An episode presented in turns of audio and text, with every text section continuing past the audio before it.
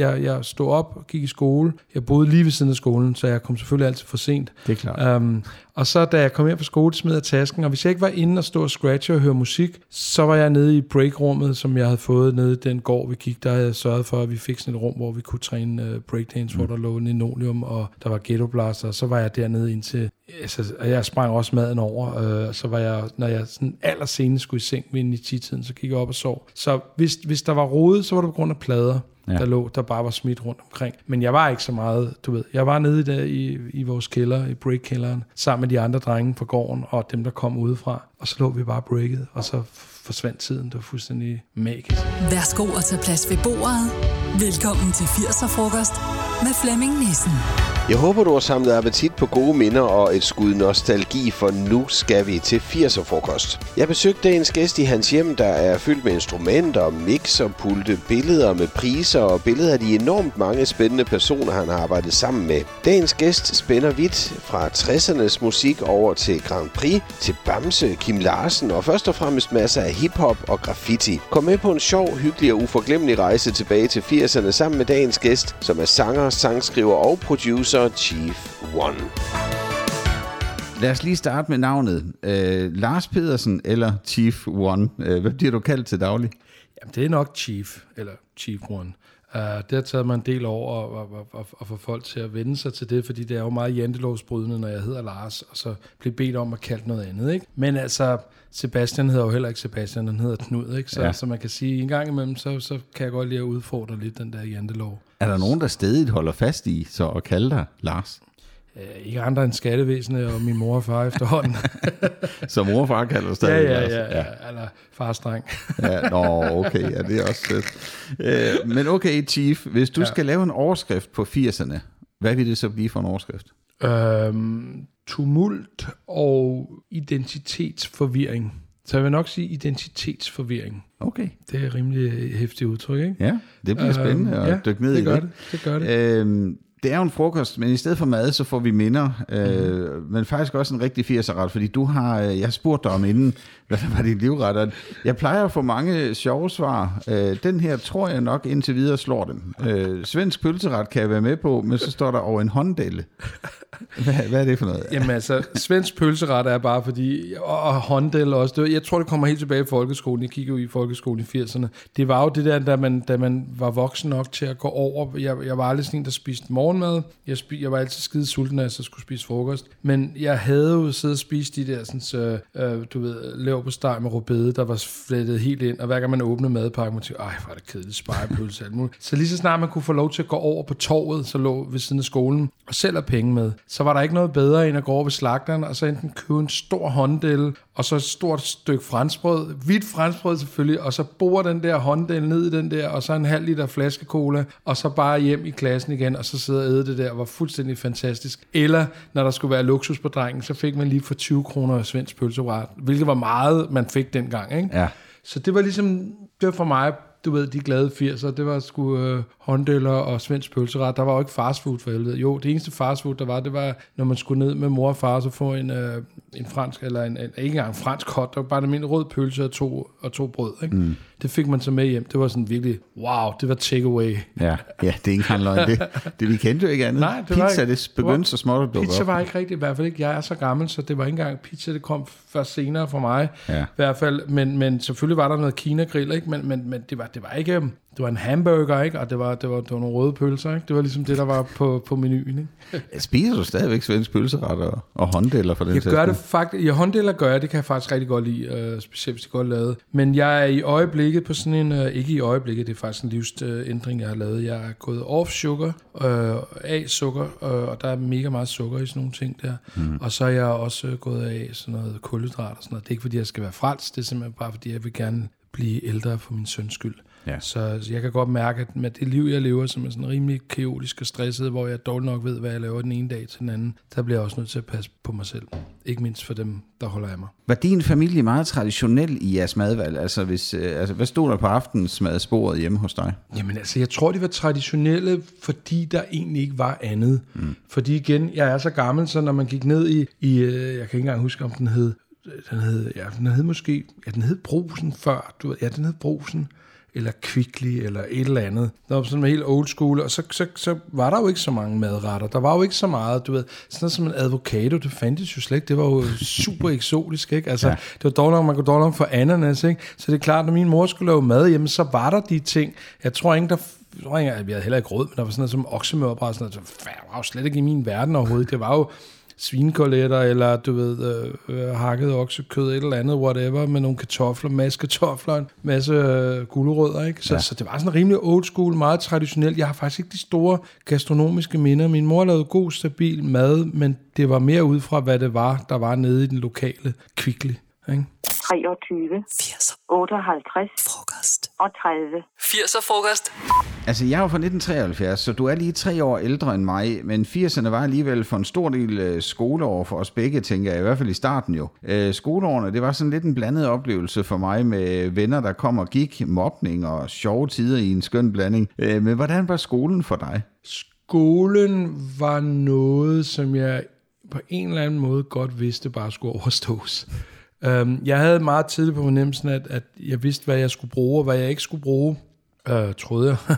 men det var selvfølgelig, at jeg levede for frikvartererne, og så kunne jeg rigtig godt lide mundtlige, alt det mundtlige. Matematik og mig, vi kan bare ikke sammen. Det er virkelig, virkelig, altså, jeg har stadig mareridt i dag om, at jeg skal til 6 matematiktimer i træk. Jeg kan få sådan nogle forfærdelige mareridt, du ved, specielt når der var de der, hvor der var 2 eller 3. Hvor fanden skulle de altid ligge dem sådan sammen efter hinanden? Jo, det eneste, der var godt ved det, så vidste jeg, hvornår jeg skulle blive syg. Men jeg havde det virkelig, virkelig svært med matematik. Jeg havde det også svært med alt det der fodbold shit der, fordi jeg var ikke til fodbold. Selvfølgelig spillede jeg med, fordi ellers så var man jo kraftigt mig udenfor, hvis man ikke enten snakkede om Liverpool eller et eller andet. Ja.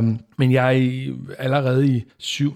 og 8. klasse fandt jeg jo hiphop, og så begyndte jeg at sidde og tegne graffiti, og begyndte at skrive raps, og begyndte at tænke på, at jeg skulle få tidligt fri, så jeg kunne komme ind og kigge efter nogle plader, jeg kunne scratche med. Ikke? Så det var allerede halvdelen af skolen. Men den første halvdel var rimelig tryg. Vi havde de samme skolelærer hele vejen op til 9. klasse. Vi gik en rimelig sådan okay klasse. Jeg var ikke skide god til at komme ind i fællesskabet, fordi der var et eller andet, når der gik for meget klassens kage, og nu skal vi alle sammen sætte os ned og snakke, og vi skal alle sammen være sådan helt kommunistiske, en for alle, alle for en. Ja. På en eller anden måde, og det er ikke fordi, jeg er egoist, men jeg var bare sådan, jeg brød mig ikke om det der, altså hvor det blev for socialistisk, du ved, nu skal vi alle sammen sidde og holde hinanden i hånden og være allerbedste venner, fordi vi var jo dybest set bare blevet placeret der af tilfældigheder. Det er jo ikke nødvendigvis nogen, man vil hænge ud med, du ved, hvis man ikke mødte dem i skolen, ikke? Nej. Så jeg havde venner, men jeg var bare mere interesseret i faktisk meget med dem, der gik i ældre klasser, og dem, der var sådan lidt problematiske, du ved,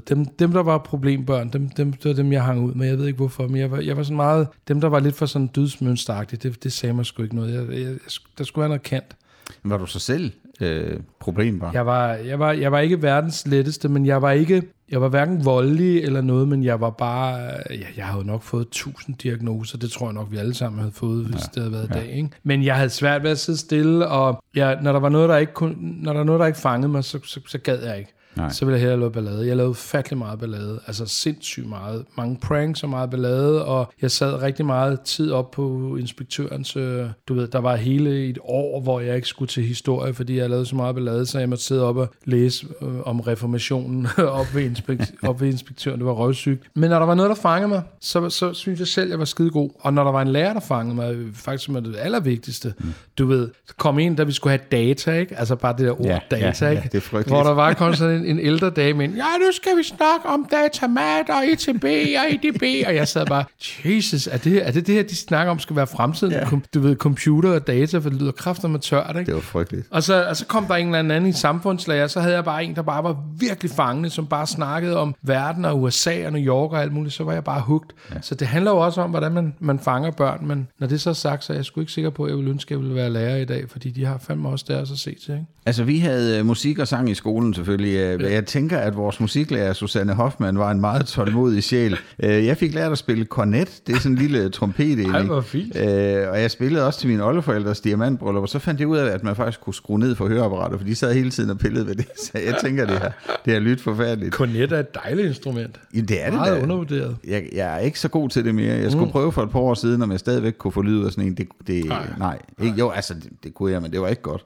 Hvornår fandt du ud af, at musik det bare var the shit for dig? Det altid vidst. Det tror jeg lige fra, jeg kom ud af min mors mave. Min far er musiker, spiller stadig The Clifters, og et countryband, der hedder Teddy, Shano, Jan og John. Jeg vil bo på Vesterbro mellem folk, jeg kan lide. Og så igennem hele min barndom og opvækst har jeg jo altid været ude og høre ham spille på forskellige knejper med Jens Rostad fra Rostad og Krøgsfeldt og musikere fra C.V. Jørgensen Band og alt muligt forskellige, hvor jeg så oplevede, hvad musik kan ved folk. Og har altid bare elsket og lyttet til musik, og altid siddet med guitar og prøvet at lære Police-sange, eller prøvet at ligesom, du ved, finde ud af, hvordan kan jeg finde min plads i det her? Fordi jeg vidste om musik, men det er også der, hvor jeg så har nævnt den der identitetskrise, fordi jeg vidste jo godt, at jeg skulle noget med musik, men jeg anede ikke, hvilken sted jeg skulle være, så jeg ledte jo meget, du ved, rundt omkring. Hvad var det? Skulle jeg være, sådan en, der hørte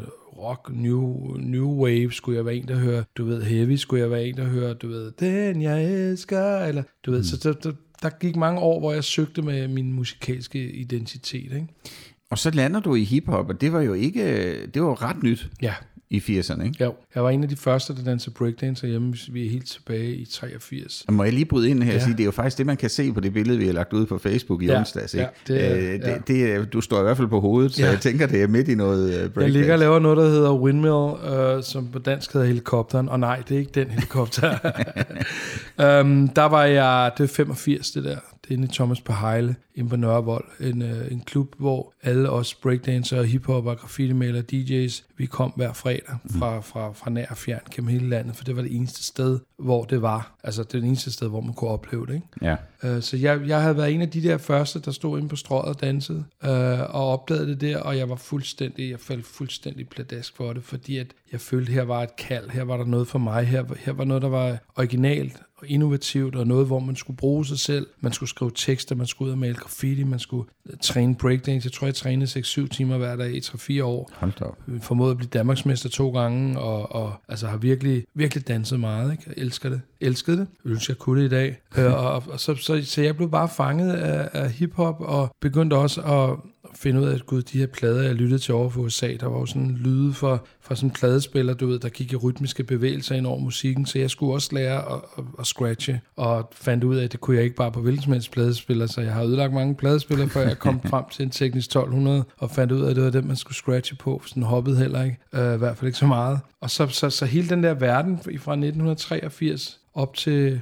Ja, nærmest sige 96, det var hiphop og rapmusik. Og det er du jo stadigvæk vild med, ikke? Jo, jeg har det som en kærlighed inde i mit hjerte. Jeg stoppede i 97 med at lave det, lavede mit sidste album med Rockers, og så derfra har jeg ligesom siden da bare været lavet, hvad kan man sige, popmusik, eller hvad fanden det nu er. Men jeg har ikke lavet hiphop, fordi jeg følte heller ikke, jeg havde mere at skulle sige, mere skulle have sagt, og jeg følte ligesom, jeg havde betalt det, jeg...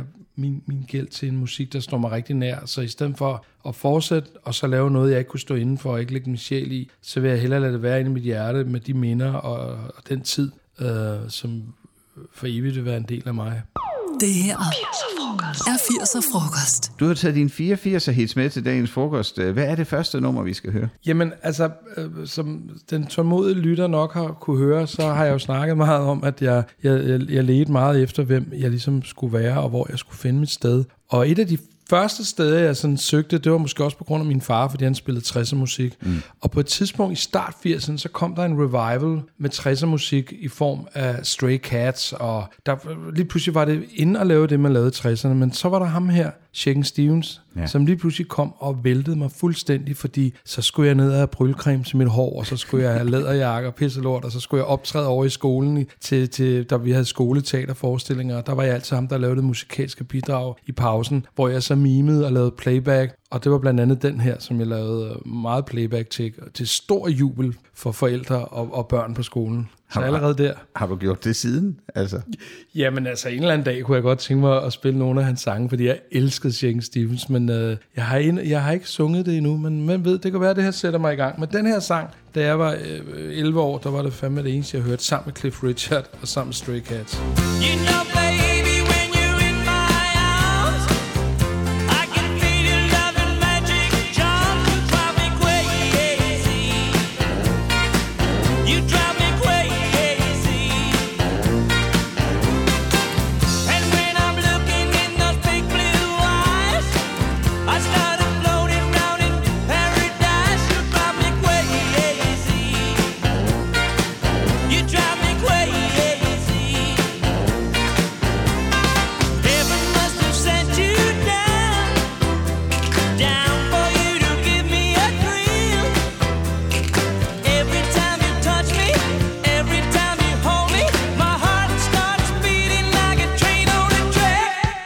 starten af 80'erne, der havde vi sådan et billedrørs-tv, som nok kun du og jeg kender, tænker jeg, med sådan en trækasse rundt om, sådan et dybt, eller meget tykt tv. Yes.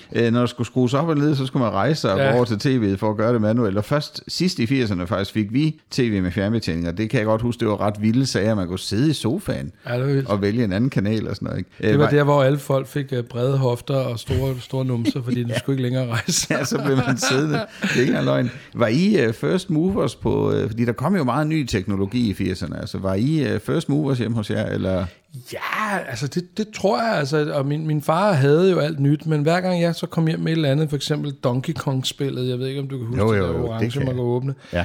Og du skal ikke det her nymodens ind, og det ødelægger dig fuldstændig, så sidder du og spiller hele tiden og sådan noget, ikke? Og det er jo sjovt i dag, når man tænker, det kan du bare ikke gøre, så du ved, et par uger efter jeg kom hjem fra skole, så sad han med det, du ved, blip, ja, den her gorilla der, jeg snapper nakken, der, du ved, ikke? Ej, hvor godt. Og vi havde også, igen, vi fik en Betamax videobåndoptager, som jo reddede mig og min bror, dansede også breakdance, vi også i Rockers by Choice sammen. Ja. Så min far jo selvfølgelig også heller ikke var ind i huset, men endte med, at han lå jo optog alle mulige ting, og slettede vores ting, som vi så...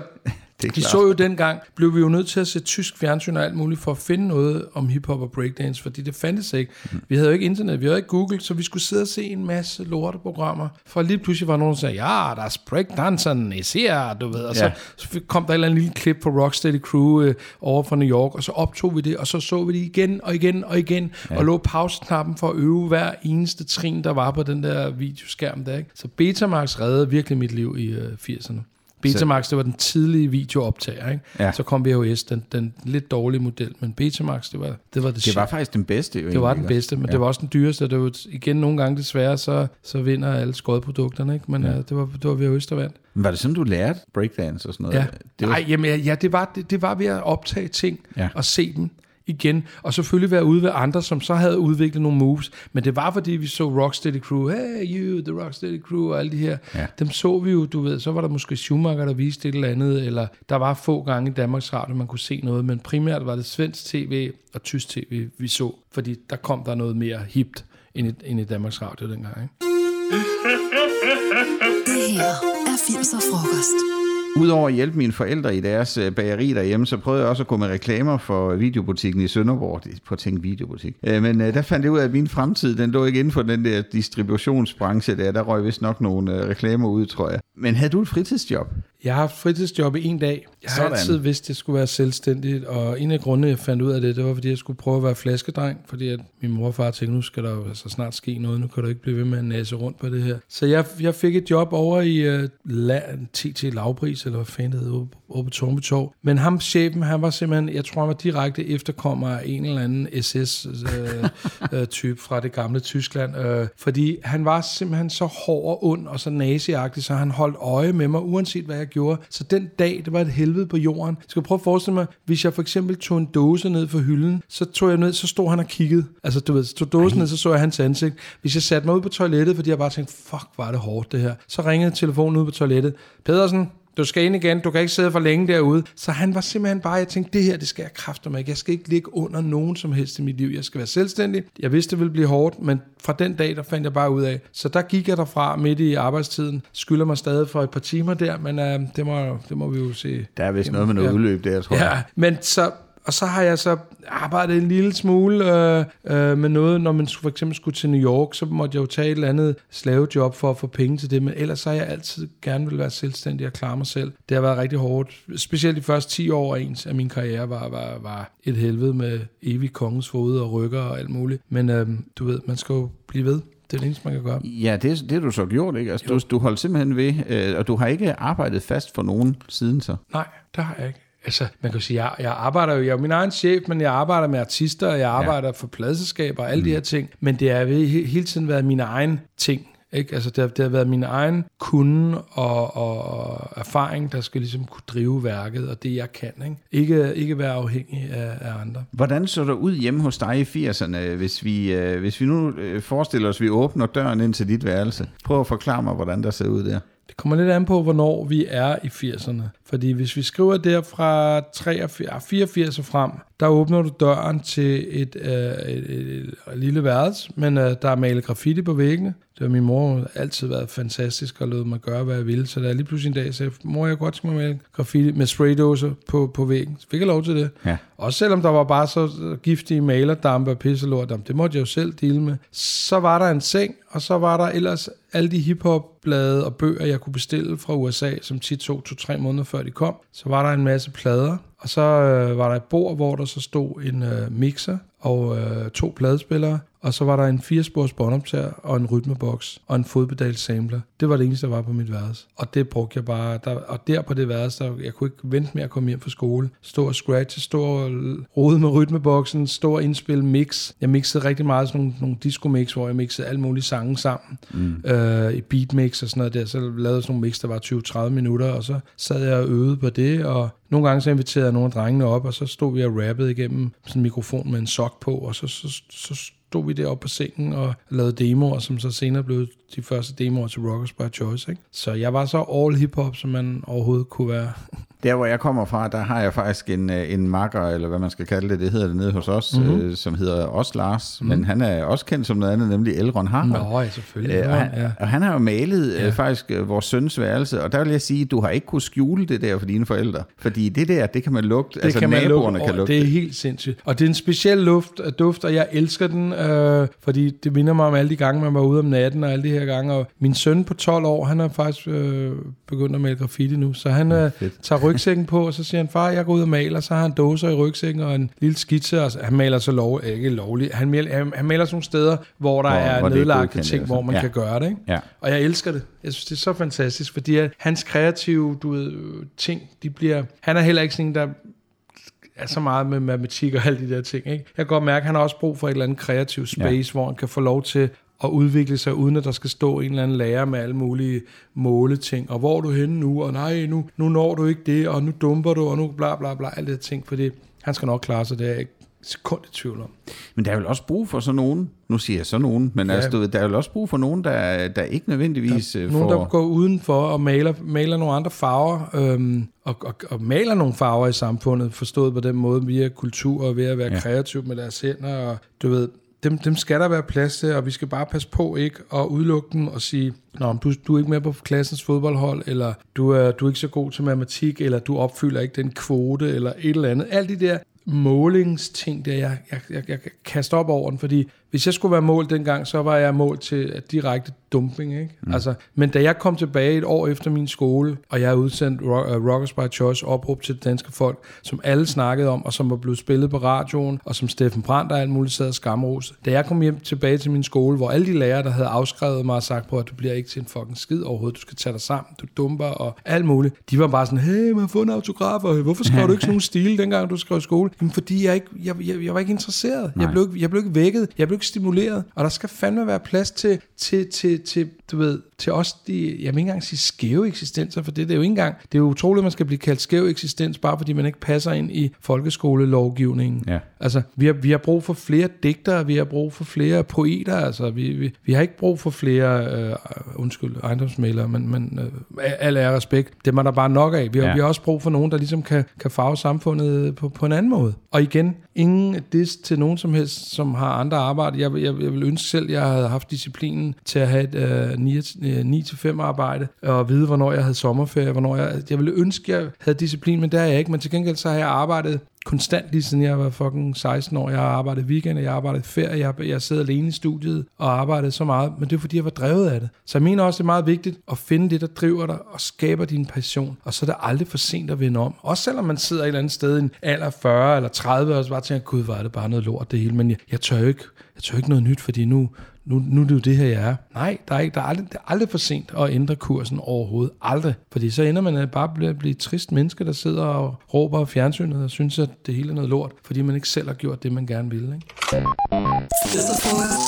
Du har taget et nummer mere med til 80'er-frokosten her. Hvad er det, vi skal høre nu? Jamen altså, på det her tidspunkt, hvor jeg igen søger efter min identitet, så dukker der noget op, der hedder New Wave, som er efter punkmusikken, som er sådan mere syntbaseret. Alle kender jo Yahoo og Duran Duran, Spandau Ballet og Depeche Mode. Og der er også rigtig meget af det, som jeg tænder sindssygt meget på, Human League og sådan noget. Der er et eller andet i den musik, du ved, new wave-ting, som jeg rigtig godt kan lide. New romance-musikken. Og der er et band, som måske er lidt mere poppet, som hedder ABC, som har en fantastisk producer og en fantastisk lyd, som jeg forelsker mig i deres album The Lexicon of Love, som jeg synes er et af de bedste popalbum for 80'erne. Og specielt den her sang The Look of Love, det er der, hvor man møder pigerne for første gang, og det er der, hvor man begynder at få den der summe i maven, ja, når der sker eller man ved ikke, hvad fanden det er, hvorfor har jeg kvalme, har jeg spist for meget engelsk vingummi? Nå nej, det er på grund af hende der Beate eller et eller andet, ja, ikke? Altså, ja, den følelse, den er jo fuldstændig magisk, ja, og det er den her sang også. It takes a lot to love you. All I'm doing, you know it's true.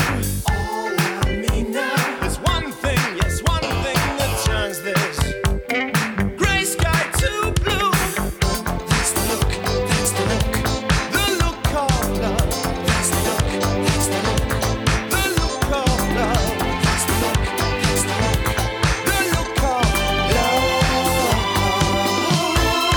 When your girl.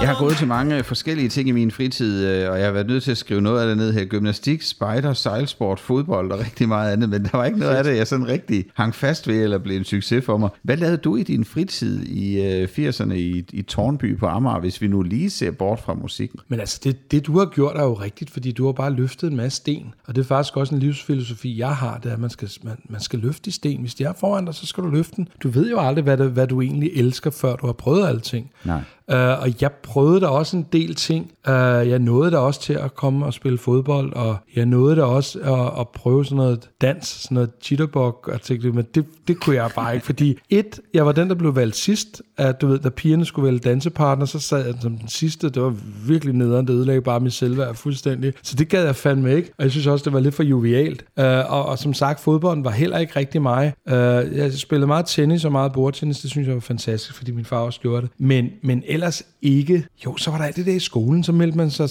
til skak, og så sad man og malede små soldaterfigurer. Altså, jeg tror mest jeg gjorde det, fordi jeg synes et eller andet sted, det var lidt hyggeligt, og vi havde jo ikke computerne, og vi havde jo ikke internettet, så hvis vi bare sad derhjemme, så kedede vi os. Mm-hmm. Du ved, du kunne læse en bog, men der er også begrænsninger, du kunne sidde og tegne. Så på en eller anden måde, så blev man jo også tvunget til at sige, jamen, så tager jeg det her skoleting, hvor man skal sidde og male små krigsfigurer, eller man skal, som sagt, gå til skak, eller et eller andet. Mest fordi ellers, så ville det bare være røvkedeligt at sidde derhjemme, og man havde så meget energi, man skulle forbrænde af, ikke? Og da man så lige pludselig begyndte at gå i ungdomsklubber, og gå på sådan nogle steder, hvor der var en discjockey, der spillede, det var jo fantastisk, altså. Så jeg er da gået til meget, men da breakdance kom, og hiphop kom, der rydede, altså der var alt det andet pisse. Så var bordet fuldstændig. Ja. Der var det bare sådan, jeg gad ikke engang tænke tanken på noget som helst andet end det. Nu siger du har gået til jitterbox, og kan jeg altså ikke lade være med lige at spørge dig, har de ringet fra Vild Med Dans?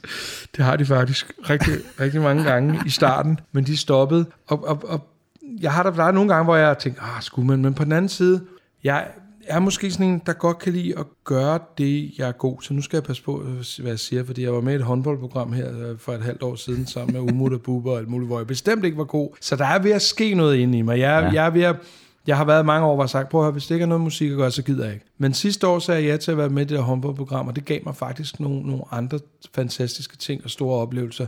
Man ved aldrig, men jeg må godt nok sige, at jeg synes sådan noget, det er simpelthen, altså skulle se mig sådan der, det ville være som at ligne en, der slæver rundt på et klaver eller sådan noget der. Du kunne måske få noget breakdance ind i det. Ja, men det er jo kun, hvis man kan gå helt til finalen jo. Nå, ja, så kan man lave freestyler. Det er måske lige lidt optimistisk at tænke, jeg melder mig til, kun på grund af, at jeg kan få lov til at danse freestyle, ikke? Men på den anden side, man skal tro på det, ikke? 80'er frokost. På det her tidspunkt i vores frokost, der skal vi på tidsrejse, og du må bestemme årstallet i 80'erne, hvor vi skal mødes med dit yngre jeg. Hvilket år skal vi til? Jamen, så skal vi nok til 88. Og hvad er det lige der? Hvad sker der i 88? Eller spurgt på en anden måde, hvad vil du sige til dig selv, hvis du så stod over for dig selv der i 88? Nyd det for helvede. Simpelthen? Ja.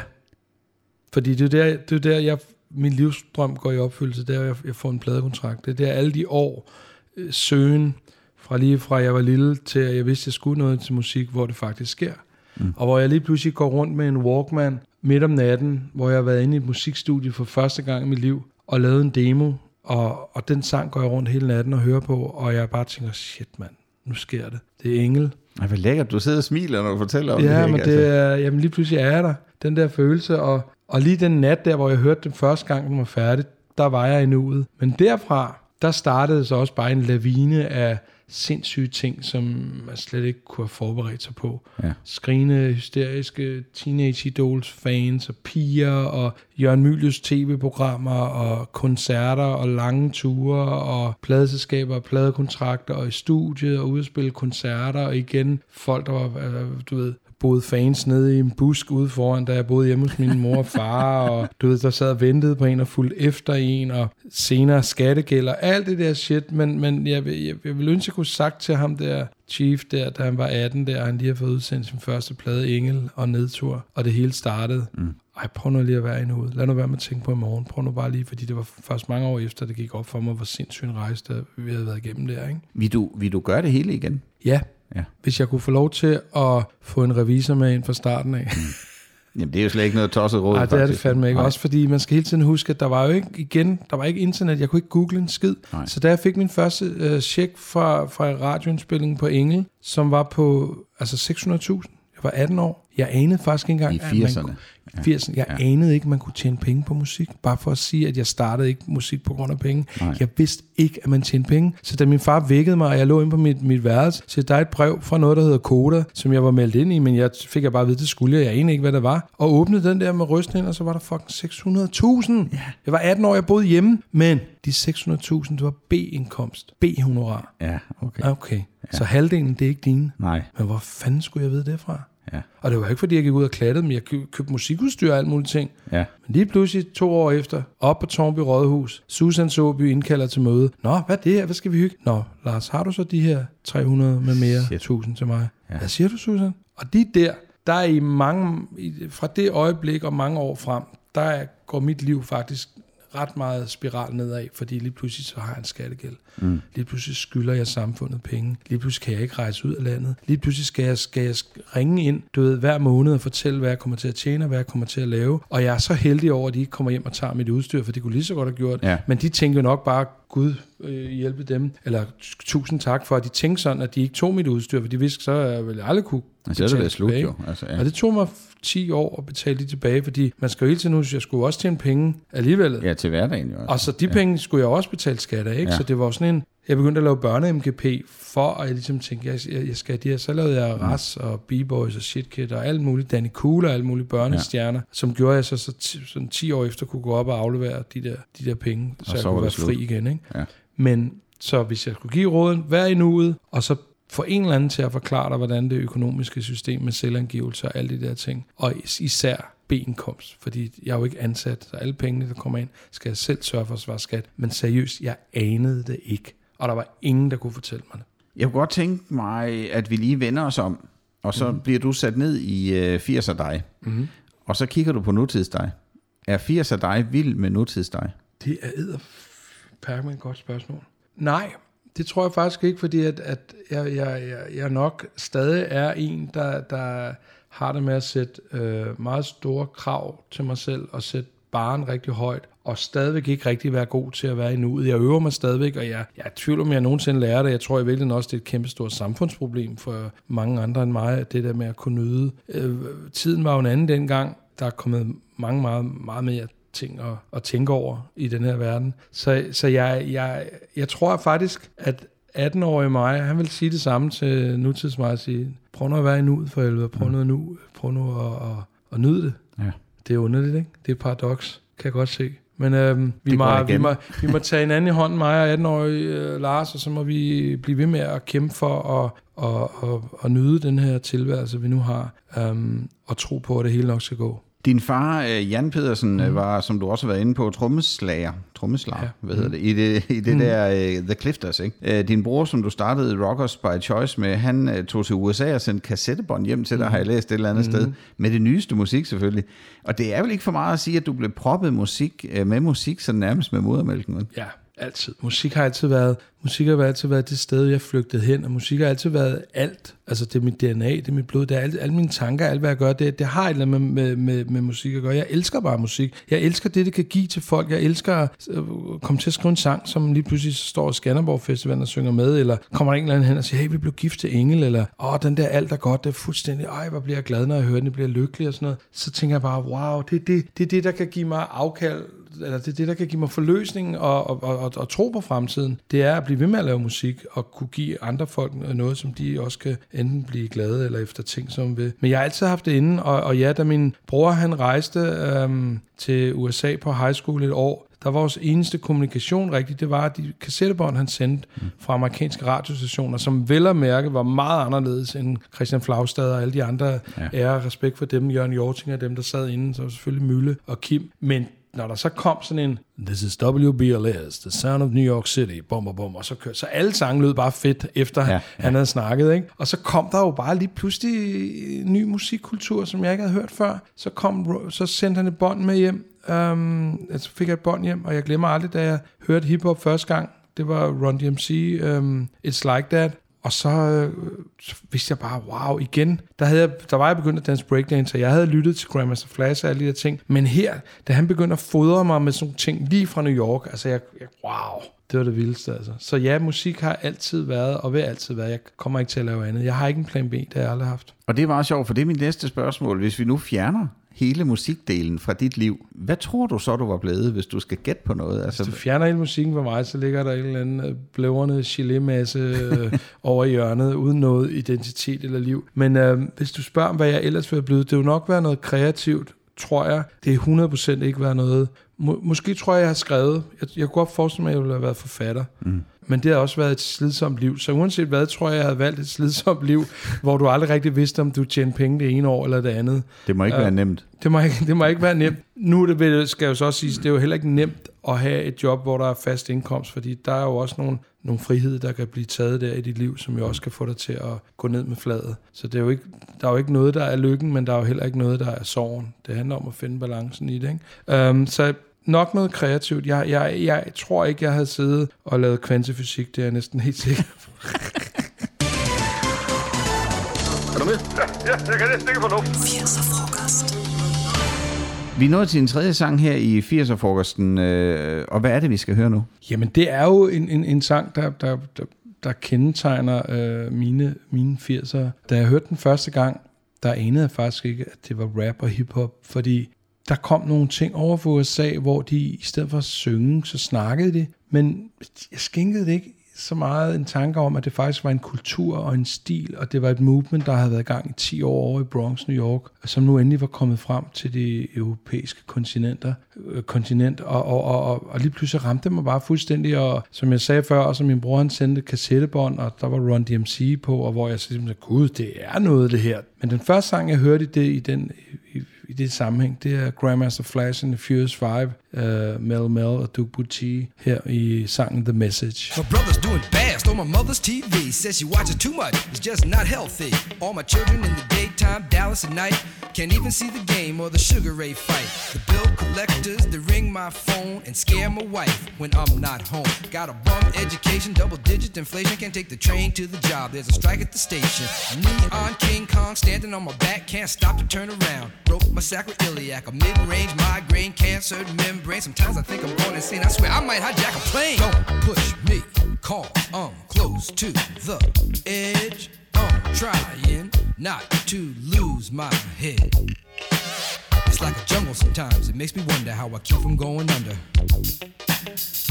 80'erne for mig, det var leg på gaden, leg med vennerne. Du skrev musik, og hjalp andre ved at skrive og producere musik, allerede fra midt eller slut 80'erne i hvert fald, ikke? Ja. Hvornår fandt du ud, at du kunne mere end, og her er det sådan i gåseøjne, bare at synge selv og lave musik selv? Altså, jeg selv kunne kunne skabe det ud fra min egen... Altså, jamen, hvornår fandt du ud af, at du kunne andet end det? Altså hjælpe andre med at komme frem med deres nummer og producere deres numre?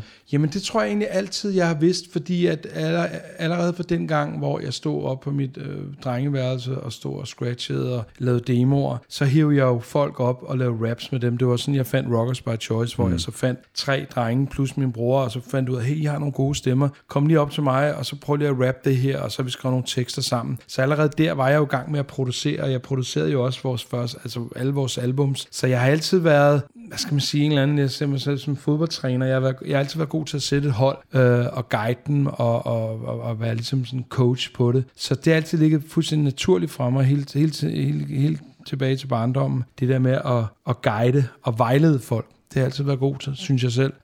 Og at da jeg så fandt ud af, at det egentlig også passede sammen med det musik, jeg lavede, at ligesom kunne producere andre, og kunne gå ud og opdage et band, der møde humleriderne på et værtshus og sige, hey, der er sgu noget meget sjovt over jer. Skal vi ikke gå i studiet? Jamen, så laver vi malerhjerne, eller opdager Nick og Jay, fordi jeg kan se, at der er noget, der er en mangelvare der, der er noget, der mangler i Danmark. Så det har jeg altid godt kunne lide. Jeg har altid godt kunne lide at samle folk og være med til at skabe noget sammen. Nu har du nævnt nogle af dem, men du har jo faktisk arbejdet sammen med sådan nærmest alle de store, og listen den er simpelthen for lang til at gå helt igennem. Men jeg har fundet danseorkestret, Danse med Drenge, Dodo and the Dodos, Knacks, Lars H.U.G., Kim Larsen, Michael Learns to Rock, Nick og Jay har du selv været inde på, Sanne Salomonsen, Shubidua, Michael Falk, Bamse, og jeg kunne sådan set blive ved. Hvordan har det været at arbejde med så meget forskelligt musik også? Fordi det er jo ikke, der er jo ikke en rød tråd igennem alle dem her. Der er lidt langt fra Johnny Madsen til Outlandis, ikke? Altså, lidt, ja. Men alligevel ikke, fordi at for mig, jeg har altid været modstander af ordet genre, og jeg har altid været modstander af ordet målgruppe. Musik er musik,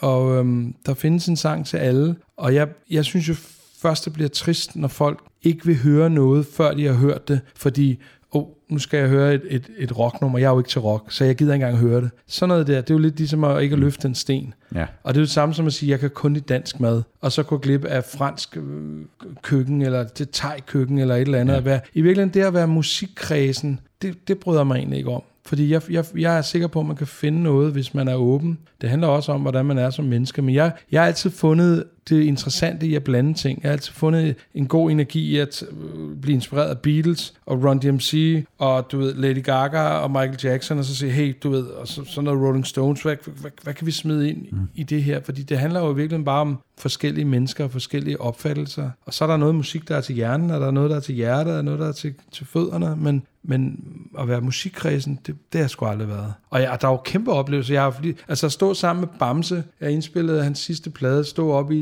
et studie oppe i det mørke i Jylland, kun mig og ham, og stå og indspille en ret smuk sang, og så bare tænke, gud mand, da jeg var 6 år, der sad jeg og lyttede til hans Bamses venner der, ikke? Og det står jeg med ham, du ved, og siger til ham ind i hans hovedtelefoner, Flemming, du er godt klar over, at en af de grunde til, at jeg også lavede musik, det er blandt andet for at arbejde med sådan nogen som dig, og høre sådan nogle originale stemmer. Eller Kim Larsen kommer hen til mig og siger, du er godt klar over, at din far var grund til, at jeg startede med at lave musik, fordi jeg hørte ham, da jeg var ung, ikke?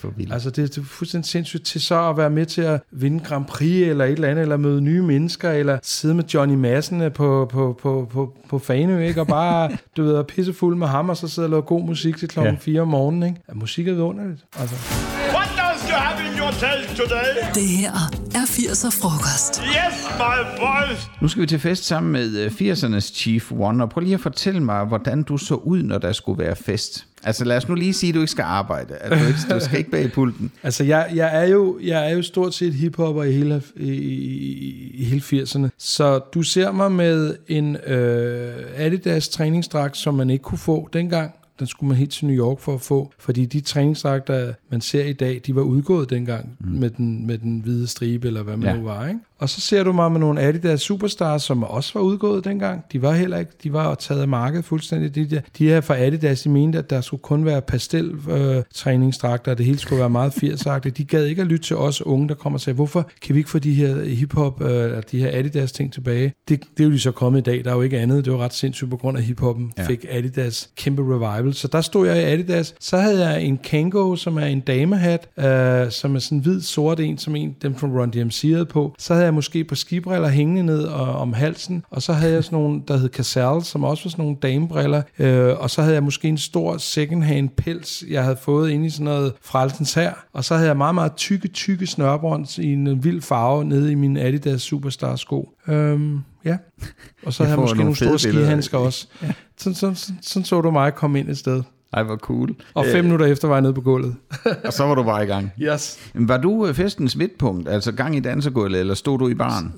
Som breakdancer var man jo festens midtpunkt, okay, om man kunne lide det eller ej. Men det var det eneste, der interesserede mig. Jeg gad ikke at stå og danse diskodans. Det var, jeg sad kun og ventede på, dengang jeg ikke selv kunne få lov til at gå op og bestemme musikken, men at der kom en hiphop-sang. Ikke? Men så vil jeg så sige, derfra efter, så var jeg altid ham, der stod op ved pulten og spillede. Ja. Jeg elsker at spille. Jeg kan stå i timevis og spille. Jeg elsker at sætte gang i en fest. Jeg elsker at køre rundt i alle mulige genrer og vælge folk rundt og bare se glade mennesker, der, du ved, det, og det gør jeg tit. Jeg har mange DJ-jobs hver år, og det er stadig noget, der holder mig rigtig kørende. Også det der med at se, hvad folk, du ved, hvordan alligevel så kan jeg få dem sammen, selvom de er forskellige steder. Ja, du får jo reaktionen fuldstændig, live. Altså. Fuldstændig. Det er, og bare det der med stor glæde, så til en eller anden sang, man skal sætte på, så nu skal I bare se, nu kommer den her på. Så, ja! Den der sådan, det der suk, der kommer fra en crowd, når man sætter den rigtige sang på, det er fuldstændig, det er lykkepille.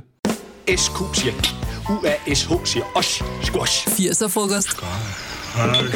Jeg havde værelse i kælderen derhjemme, det var rigtig hyggeligt, og jeg havde det ligesom, hvis man boede i en hule, ikke? Altså, jeg havde akvarie i mange år, og en årgang havde jeg også en fugl, men ellers så var det ofte ret rodet på mit værelse. Til gengæld så elskede jeg, når jeg tog mig sammen og fik ryddet op. Hvis vi nu er hjemme i dit værelse i 80'erne, du har fortalt, hvordan der så ud derhjemme, men var der ryddet op? Altså, var du en, der sørgede for at holde det pænt ordentligt? Jeg havde jo også en fugl, der hed Polle, en undulat også, kanariefugl, ja. Ja. Og så havde jeg også en hamster, og senere en kanin også. Så der var nok nogle dyr, der kravlede rundt der, og jeg havde måske ikke lige fjernet kaninens folmer efterlandskaber, så det kunne godt forveksles, som om der lå sådan nogle små Pinocchio-kugler, de brune af dem på gulvet. Ellers var jeg jo ikke så meget hjemme, fordi jeg var faktisk tit, jeg stod op og gik i skole. Jeg boede lige ved siden af skolen, så jeg kom selvfølgelig altid for sent. Det er klart. Og så da jeg kom hjem fra skole, smed jeg tasken, og hvis jeg ikke var inde og stod og scratche og høre musik, så var jeg nede i breakrummet, som jeg havde fået nede i den gård, vi gik. Der havde jeg sørget for, at vi fik sådan et rum, hvor vi kunne træne breakdance, hvor der lå linoleum, og der var ghettoblaster, og så var jeg dernede indtil, altså, jeg sprang også maden over, så var jeg, når jeg sådan allersenest skulle i seng inden i 10-tiden, så gik jeg op og sov. Så hvis der var rodet, så var det på grund af plader. Ja. Der bare var smidt rundt omkring. Men jeg var ikke så meget, du ved. Jeg var nede der i vores kælder, i breakkælderen, sammen med de andre drenge fra gården og dem, der kom udefra. Og så lå vi bare breaket, og så forsvandt tiden. Det var fuldstændig magisk. Og så lige over på tanken og købe et eller andet chokolade, eller over købe hånddeller, ikke? Noget hurtig energi. Yes. Jeg kunne godt tænke mig at vide, hvis vi nu lukker døren bag os ind til dit værelse og kigger rundt i huset. Hvordan så du så ud i det hus, du boede i ellers? Jamen, der var vel ikke graffiti i stuen, tænker jeg. Nej. Det var en meget lille toværelses lejlighed, som mine forældre stadig bor i sådan et arbejderkompleks med en gård, hvor alle børnene var ude og spille fodbold og hygge og træne breakdance eller lege. Og min mor og far, de sov inde i stuen, fordi de ville godt have mig og min bror skulle have hver vores værelse. Så de hver aften, der tog de sovesofaen ud og sov der i stuen, og om morgenen, der satte de den sammen igen, ikke? Fordi børnene skulle have det bedste.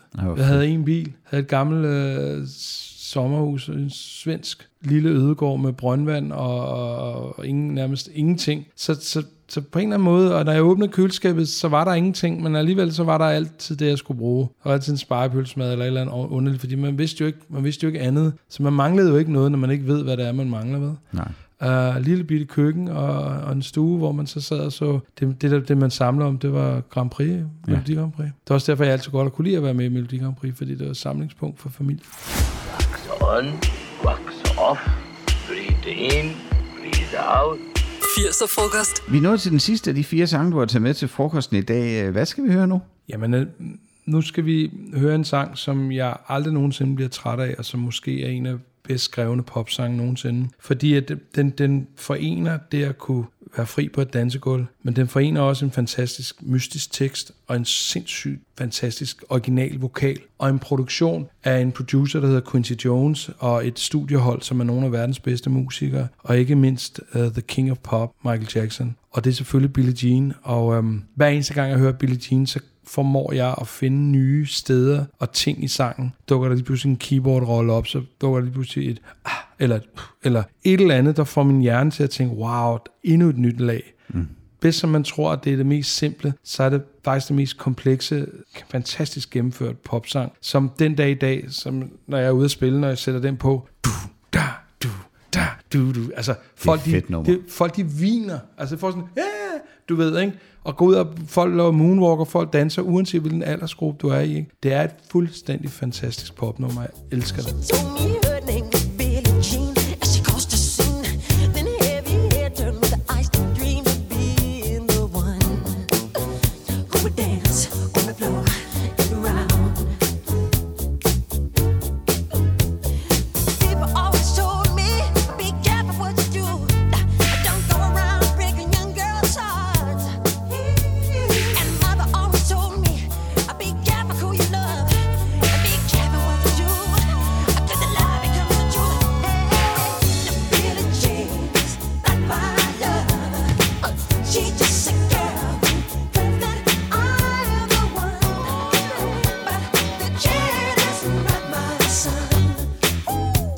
Jeg har altid været vild med musik og hørt rigtig meget blandet musik, og det gør jeg faktisk stadigvæk. Der kan for eksempel godt være klassisk musik på anlægget, når jeg skal køre til København alene i bilen, eller for den sags skyld noget fed rock. Meget af det blandede musik, det er faktisk næsten altid noget, der er fra dengang jeg var teenager, sjovt nok, og det er jo ikke ret lang tid siden, vil jeg godt sige. Er der noget af det musik fra dengang, som du stadig hører? Så vi har været lidt inde på det med de numre, du har haft med. Altså jeg vil sige, at jeg hører faktisk mest musik fra 60'erne. Grunden til, at jeg gør det, det er fordi, at og man kender musikbranchen så godt som jeg, så kan man godt blive lidt desillusioneret, hver gang du hører en ny sang, fordi så sidder du straks og tænker, okay, er det Max Martins hold fra Los Angeles, der har skrevet det, eller er det ham eller hende? Altså, det hele er meget sådan, der har været nogle A&R-folk indover, der er blevet holdt nogle møder, der har tænkt, skal den her sang gå ud til TikTok, eller skal den her sang gå til, du ved, alle de her ting, og det kan godt gøre mig lidt træt, fordi jeg nogle gange ikke rigtig, så kan jeg godt blive sådan lidt ødelagt, ikke?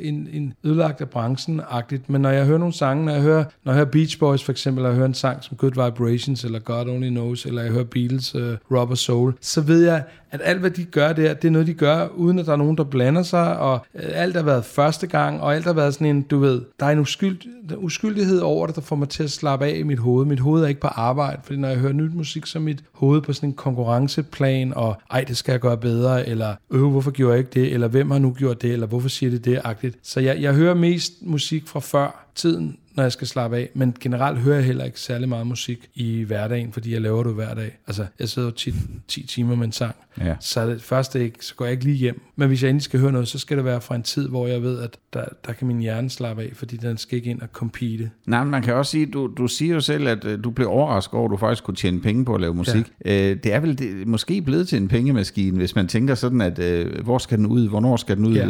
Der er ingen tvivl om, at der er selvfølgelig en del, der ligesom også, ud over penge, er der også noget med meget med berømmelse og rødløber og alle de her ting. Og der er jo mange, der ligesom siger, nej, det skal være derfor, jeg starter med at lave musik. Altså, vi vil gerne ud og spille, vi vil jo, grund til, at vi lavede det i hvert fald Rockers, det var jo for at kunne komme ud og spille nogle koncerter og sprede hiphop. Altså, det var mere sådan en mission, vi nærmest havde, ikke? Altså, vi havde sådan en, du ved, sådan en helt hiphop-mission i at sprede det til Danmark, så vi kunne få så mange som muligt til at høre det, at der så lige pludselig kunne tjene penge, og vi kunne spille flere koncerter, der kom fans. Det var kun et kæmpe add-on. Men det er klart i dag, at der kan det godt være, de add-ons kan være en motivation til, at nogen starter. Selvfølgelig er der også en masse, der starter helt fra hjertet og fra sjælen. Det skal vi ikke bare male det hele om til en pengemaskine. Men når man er oppe i den store league, så bliver der bare tænkt rigtig meget om det. Der bliver tænkt rigtig meget om, hvilke signaler, og hvad kan det ord sige, støder det af nogen, og alle de her ting, du ved.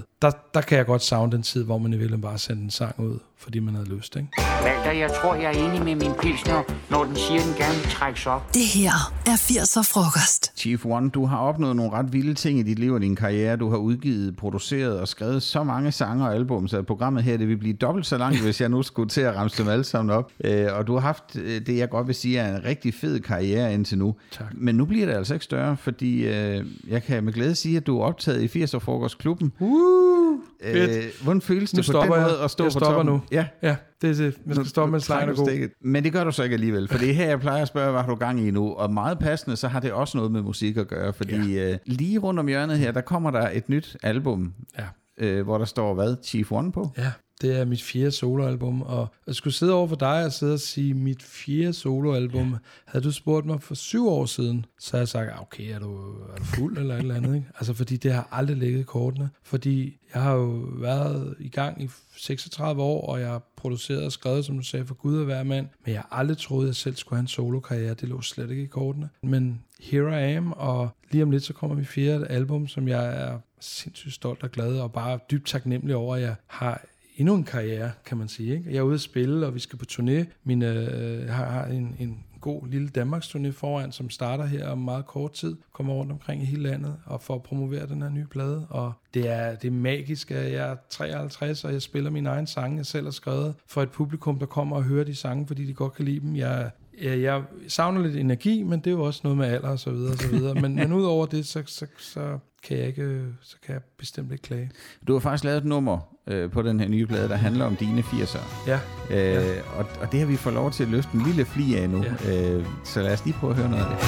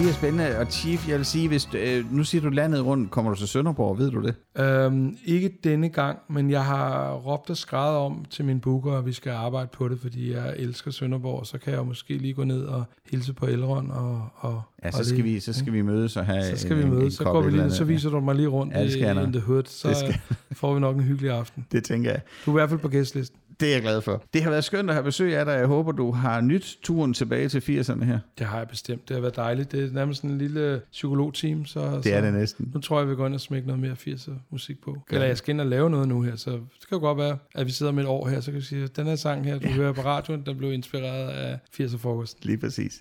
Tak fordi du var med. Det var sådan. Det var dagens menu ved 80'er-frokosten. Du sad til bords med mig, Flemming Nissen, og naturligvis med dagens gæst. Endnu en gang tak til sanger, sangskriver og producer Chief One. Hvis du kunne lide det, du hørte, så husk at give 80'er-frokosten et like, der hvor du hører podcast. Det vil jeg blive virkelig glad for. Fra på onsdag, der kan du gætte med på, hvem næste uges gæst i 80'er-frokosten er. Det sker, når vi lægger et ungdomsbillede op af ugens gæst, og det er altså på vores Facebook-side Classic FM. Vi har også masser af andre spændende og sjove podcasts. Lyt med der, hvor du normalt hører podcast, eller tag et kig på vores hjemmeside classicfm.dk.